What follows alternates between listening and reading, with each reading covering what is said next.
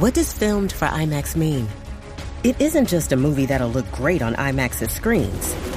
It means that hiding from a sandstorm feels like fear in every flicker. And every triumph is felt in every sound wave.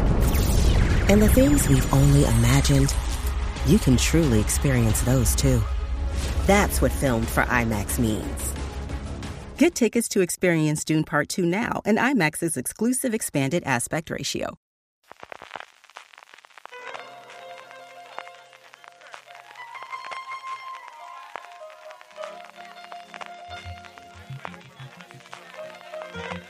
Estás escuchando Fuera de Series con CJ Navas. Bienvenidos a Streaming, el programa diario de Fuera de Series en el que un servidor, CJ Navas, te trae las principales noticias, trailers, estrenos y muchas cosas más del mundo de las series de televisión. Edición del jueves 6 de julio, arrancamos con el minuto y resultado de la huelga de guionistas y se lo escuché a Mark Bernardin esta semana en el programa que hace mm, cada 15 días actualmente, desde luego más que semanalmente, con Kevin Smith, que se habían parado todas las producciones de televisión en Hollywood. Yo no me lo acababa de creer, pero sí, sí, ni más ni menos que la oficina de Los Ángeles encargada de los permisos de rodaje ha confirmado que ni una sola serie se está rodando actualmente en Hollywood. Si ampliamos a cine, aquí sí que encontramos rodajes, pero aún así las licencias han caído un 64% los permisos con respecto al año pasado que da el condado de Los Ángeles para que se ruede dentro de su condado.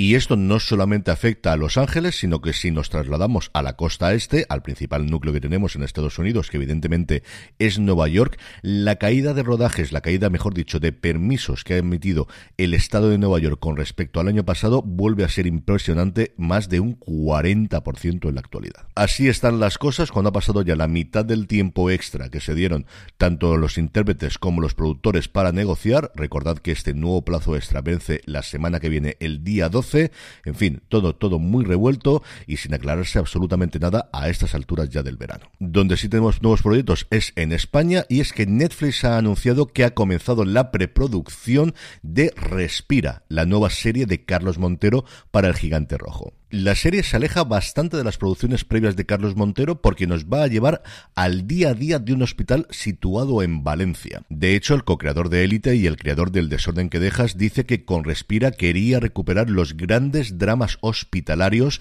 pero con una mirada rabiosamente contemporánea que llevaremos al límite.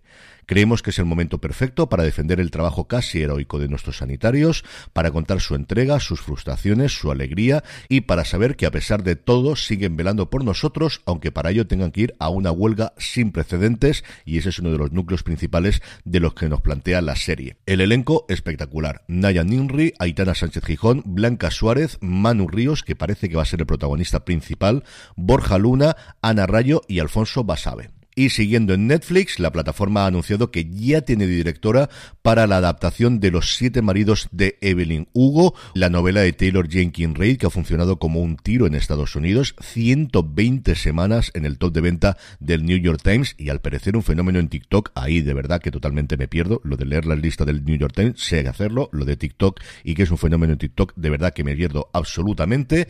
Netflix tenía los derechos y se va a encargar, como os digo, de la adaptación ni más ni menos que la la co-creadora de Russian Doll, de muñeca rusa, Leslie Headland, que tiene pendiente de estreno la serie que más me apetece ver del universo Star Wars, que es The Acolyte. La historia lo que nos cuenta es una entrevista que hace una joven periodista a Evelyn Hugo, a la Evelyn Hugo del título, que fue en su momento una gran actriz, una gran estrella de Hollywood, y que le va desgranando su vida a lo largo de los siete matrimonios que la compuso y todo una catarata de escándalos, traiciones y lo que es habitual en Hollywood. En el apartado de fichajes, Prime Video ha confirmado que el presentador del programa diario de Operación Triunfo será Chuso Jones. Chuso presentará ese magazine diario que comentará el día a día de los concursantes y los momentos más destacados de la academia y está ya presente en los castings que ya han comenzado de Operación Triunfo y que por cierto también se pueden ver en directo a través de YouTube. En el capítulo de cancelaciones, Telecinco ha ordenado parar el rodaje de Mía es la venganza después de tener 100 episodios grabados y solamente 17 emitidos. Al final las audiencias mandan, la serie estaba encadenada estrenando tres mínimos consecutivos, solamente un 7,5% de ser, lejísimos de lo que estaba haciendo Amares para siempre con un 11,8%. Las reposiciones, emisiones a otras horas que han hecho los fines de semana tampoco parece que haya funcionado especialmente. Y lo que os digo, 17 episodios emitidos, 100 episodios grabados y un primer gran fracaso de esta nueva Mediaset en la materia de ficción. En cuanto a fechas de estreno, tenemos ya cita con la última temporada de Sex Education, la cuarta y última temporada de la producción de Netflix, llegará el próximo 21 de septiembre. Tendremos de vuelta a todos nuestros intérpretes favoritos, Gillian Anderson, Asa Butterfield, Emily Wood, a los que se unirán Dan Levy, Zadea Graham, Lisa McGrill, Mary Reuther o Jodie Turner Smith. Y no tendremos que esperar tanto para ver la segunda temporada de Cruel Summer porque llegará a Prime Video el próximo 11 de agosto. Desde el principio planteada como una serie antológica, tendremos un reparto y un misterio totalmente nuevos en esta nueva temporada, protagonizada por Sadie Stanley, Lexi Underwood, Gliffy Glank, Cady Strickland, Lisa Llamada y Sam Blakemon, junto a Paul Adelstein y Bryden de la Garza, en una temporada que sigue el ascenso y la caída de una intensa amistad adolescente, abordando la historia desde tres líneas temporales diferentes. La serie está creada y escrita por Bert V. Royal y dirigida por El Trizman.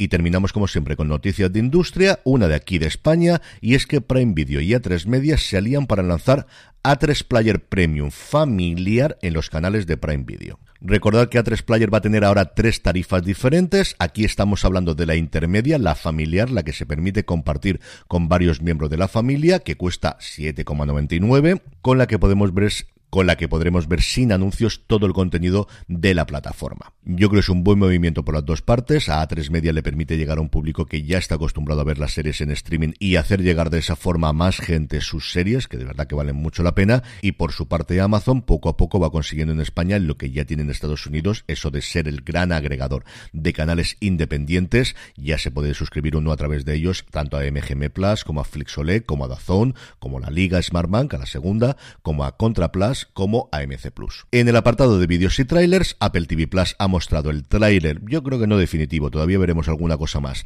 de Los Asesinos de la Luna, la película dirigida por Martin Scorsese, interpretada o protagonizada por Leonardo DiCaprio, que se estrenará en cines también en España el próximo 20 de octubre y posteriormente pasará a la plataforma en esta nueva decisión que tiene Apple de sus grandes estrenos de películas pasarlos antes por cines, no de una forma testimonial de un fin de semana, sino hacer un estreno en condiciones, también va a ocurrir igual con Napoleón. FX, por su parte, nos ha mostrado el tráiler de la cuarta y última temporada de Breeders, o Bendita Paciencia, la serie de Martin Freeman. Y por último, VIX, el canal de streaming de Televisa Univisión, ha presentado ya el tráiler de su serie Los Artistas, creada por María Dueñas, producida por Isla Audiovisual, que llega a Latinoamérica mañana, viernes 7, y que próximamente, en concreto en septiembre, llegará en una plataforma que todavía no han desvelado aquí a España. En la serie, una joven mexicana experta en arte, Jimena Romo, y un joven anticuario español, Max Iglesias, se unen para encontrar una salida para sus duras circunstancias vitales. Juntos buscarán compradores de magníficas obras de arte que son en realidad falsificaciones. En el apartado de estrenos, hoy jueves 6 nos llega la segunda temporada de Día de Gallos a HBO Max.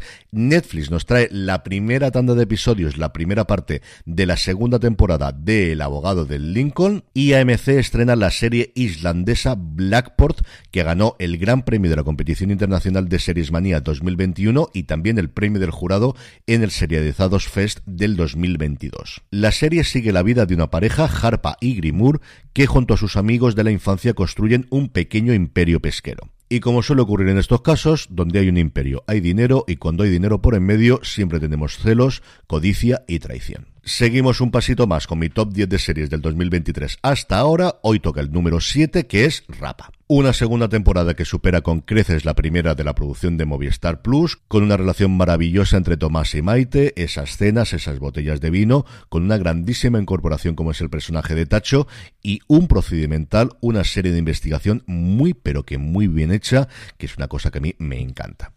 Y del puesto 7 de mi top 10 particular al top 10 de Netflix, porque hoy es jueves, que es el día que damos siempre el top 10 del gigante rojo, un top 10 con dos nuevas incorporaciones, una que todos lo sabíamos. En el puesto número 10 tenemos la primera temporada de Perfil Falso, en el 9 la cuarta de Yo Nunca, en el 8 también la cuarta de Baraja, la firma del asesino, en el 7 la primera temporada de Madre de Alquiler y hasta el 6 ha bajado la tercera temporada de Valeria.